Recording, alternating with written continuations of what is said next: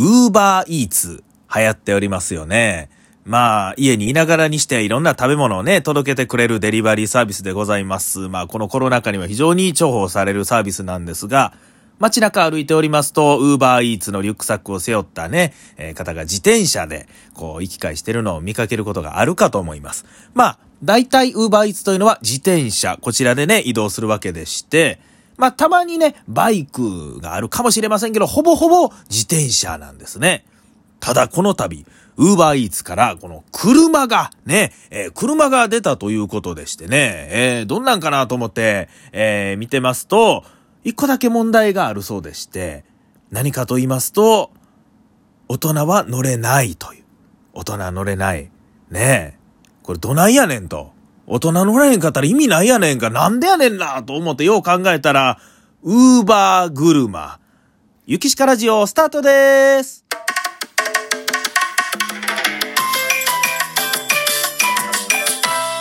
ゆきしかラジオ。桂ゆきしかの落語があるとき、よっしゃもう、もう最強やし、もうなんか、もう楽しい、楽しくなってきたし、もう。ないとき、はあ、つまらんな。人生つまらん。ある時よっしゃもうもうなんか嬉しい。もうもう強い強いし俺もうめっちゃ強いし。ない時ああ。もう寝ようかな。ある時よっしゃもうもうもうすごい。もうもうジャンプジャンプ。桂ゆきしかの出演情報はウェブで桂ゆきしか出演情報と検索してください。公式 LINE もやってます。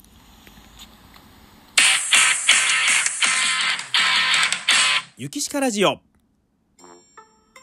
さあ始まりました。落語家桂ゆきしかのゆきしかラジオ。ということでございまして本日もよろしくお願いいたします。えー、っと先日ですね最近非常にお世話になっております先輩で桂福丸兄さんという方がいらっしゃるんですが、この方のね、えー、15周年記念という入門15周年記念の落語会になり物でね、えー、行かしていただきました。いやー、すごい回でございましたね。あのー、くまる兄さんはね、本当に、すごいなって思うんです。すごいなって。これどんなとこがすごいかと言いますと、まあ、一つですね、この前の落語会を例に挙げますと、ネタを3つ出してはったんですね。寝床、金明地時うどんという3つの落語。このネタ出しをされてたんですが、これ僕ね、15周年記念、まあこういう記念の回ですから、何かこう思い入れのあるネタなんかなと思って、こうどういう風にね、ネタ選びをされたのかというのをちょっとね、帰り道に聞いてみたんですね。お兄さん、これ、どういう風に3つネタ選ばれたんですか？言うたら、この理由ですよ。何かと言いますと、最近、周りの人から、なんかこのネタ良かったよと、褒めてもらったネタを3つ並べましたということなんですね。これ話聞いてますと、まあ自分がやりたいネタをやっていくとか、まあそういうのも大事やけども、まあお客さんとか周りの人から見て、こうね、自分のこといいと思ってもらってる、そういうネタをやっていった方が喜んでもらえるんじゃないかなと思って、今回はそういう選び方をしましたと。まあもちろん毎回そういう風に選んでるわけでもないんですけども、これすごいと思いませんか？この周りの人から褒めてもらったいいと思ったというネタを、えー、やると。これはやっぱりね、周りの人の意見をね、しっかりこう、聞いてる、周りの人の意見に耳を傾けるという証拠なんやなと思って聞いてましてね。本当に、だからね、このくまる兄さんは、その、周りの人、特にまあもう後輩とかね、話し家の後輩のことをね、すごくこう考えてくれてはるなと思うんですね。これ何かと言いますと、落語会に呼んでいただいた時に、パンフレット。ここに、大体ね、それはまあ自分の落語会の情報とか自分の回ですから書くというのがまあ普通ですよ。その日の番組、プラスまあ自分のことを書くと。ただ、くまる兄さんは自分のこともなんですけども、後輩の、しかも前座のね、若手の、まあ、SNS の情報であったりとか出演情報をパンフレットに載せてくれてはるんですね。いや、なかなか、こんなこと、ね、普通、しないですし、なかなかできないことですよね。とにかく、もう若手の話から落語会がいろいろこう名前いろんな人に知ってもらって、えー、落語会盛り上がっていけばいいという、そういうことなんですね。えー、で、しかもね、この前やってはった新福丸という落語会なんかは掛け持ち万歳割というのがありまして、落語会のみならず、まあ舞台ですね。まあ歌舞伎であったりとかね、えー、普通に、えー、劇を見に行くでもいいわけです。なんか映画でもいいという話でしたね。何かその日、舞台芸術を掛け持ちされる方はもう自己申告です。自己申告で掛け持ちされる方は料金から500円引きますよというね。別にどこからの補助を受けてるわけでもないんですよ、あれは。ただ、舞台芸術いろんな人にたくさんね、こういう時期やけども、ね、見に行ってほしいという、そういう周りのことを考えて、500円って言ったら結構大きいですよ。ね。掛け持ちする人は500円引きというね。そんな割引をやったりとか、それこそ、この前上げてくださった YouTube、僕が出させていただいた YouTube ですね。あれはですね、福丸兄さんの落語会のトークコーナーの一部分なんですけども、後輩とトークをして、それをね、撮影して、まあ後輩の得意なことをいろいろこう質問したりね、え振ってくれはるんですよ。僕やったら、まあ話家のモノマネというのをね、ちょっとやらせてもらってるんで、そのモノマネを、えー、福丸兄さんにの前でやらせてもらって、それをね、YouTube もすごくいい感じに編集してですね、それをアップしてくださるわけなんですよ。ね。もうそのおかげさまでね、なんか、この前、南森町の駅でね、あのー、あるおっちゃんからなんか、YouTube 見たねって言って、声かけてもろたりね。あ、なんか、自分も、プチ芸能人気分を味わうというね、そんなことがあったり、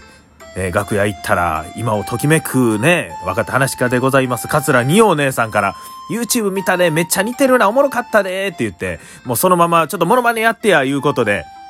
二葉姉さんがカメラ回してね、目の前で文福師匠のモノマネをするという。で、その映像がその日の、えー、二葉姉さんのチャンネルに上がるという。いや、本当にね、もう福丸兄さんのおかげでございますよ。こうやっていろんな人に知ってもらえたというのはね、えー、本当にありがたいことです。もう周りの人のことを、こうなんか考えてというか、で、周りの人から何か吸収しようという、そういう姿勢が福丸兄さんからすごく感じられて、僕も、あのー、横でいさしてもらって、すごくなんか勉強になるというか、ね、自分もそういう部分取り入れていかなあかんなというふうに、えー、感じるわけなんですけども、一個だけね、えー、くまるにさんの、ちょっとここは、あの、直していただきたいなというところをね、ちょっと恐れ、恐れながらちょっと言わせていただきたいと思います。これ何かと言いますと、LINE の名前がすごくわかりにくいということなんですね。これ何かと言いますと、まあ、LINE するときに、僕、検索を使うんですよ。例えば師匠に LINE しようと思ったら、文録って検索したら、文録っていうトークルームがバッと上に出てくるんですね。で、そっからトークってしてやるんですね。だから、名前を検索するんですが、福丸って調べても出てこないんです。ああ、カツラも入れた方がいいんかなと思って、カツラ福丸で入れても出てこないんです。あ、ひらがなやったかなと思っても、ひらがなでも出てこないですし、カタカナでも出てこないんですね。これ一体どういうことかなと思って、もうずーっとね、この名前のとこ調べて、あったあったと思って、名前、まあ、トップ画像がお兄さんの顔ですから、これやと思って、パッと開けたら、これは分かれへんわと思って。これは分かれへんわ、この名前。どんな LINE の登録名かと言いますと、英語で F, K, M, R って書いてるんですね。ふ、く、ま、る。誰がわかんねん、それ。何のための、これ何、何のカモフラージュみたいな。これにも何か深いわけがあるんやと思います。ね。うん。今度お会いした時にちょっと聞いてみたいと思います。えー、なぜか FKMR という登録名。LINE の名前がちょっとわかりにくいという。まあそんなことなんですが、ねえ、まあ先日の落語会ですね、ゲストがですね、福丸兄さんの師匠であります桂福団実師匠、そして私の王将である桂文福がですね、ゲストで出演してたんですが、